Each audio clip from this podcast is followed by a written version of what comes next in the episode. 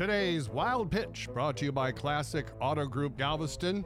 Super Bowl's over, but Tom Brady still completing passes.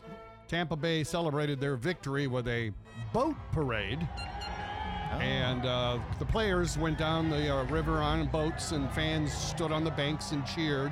At one point through there, uh, Brady, holding the Lombardi trophy, tossed it about 20 yards, complete to another player on another boat.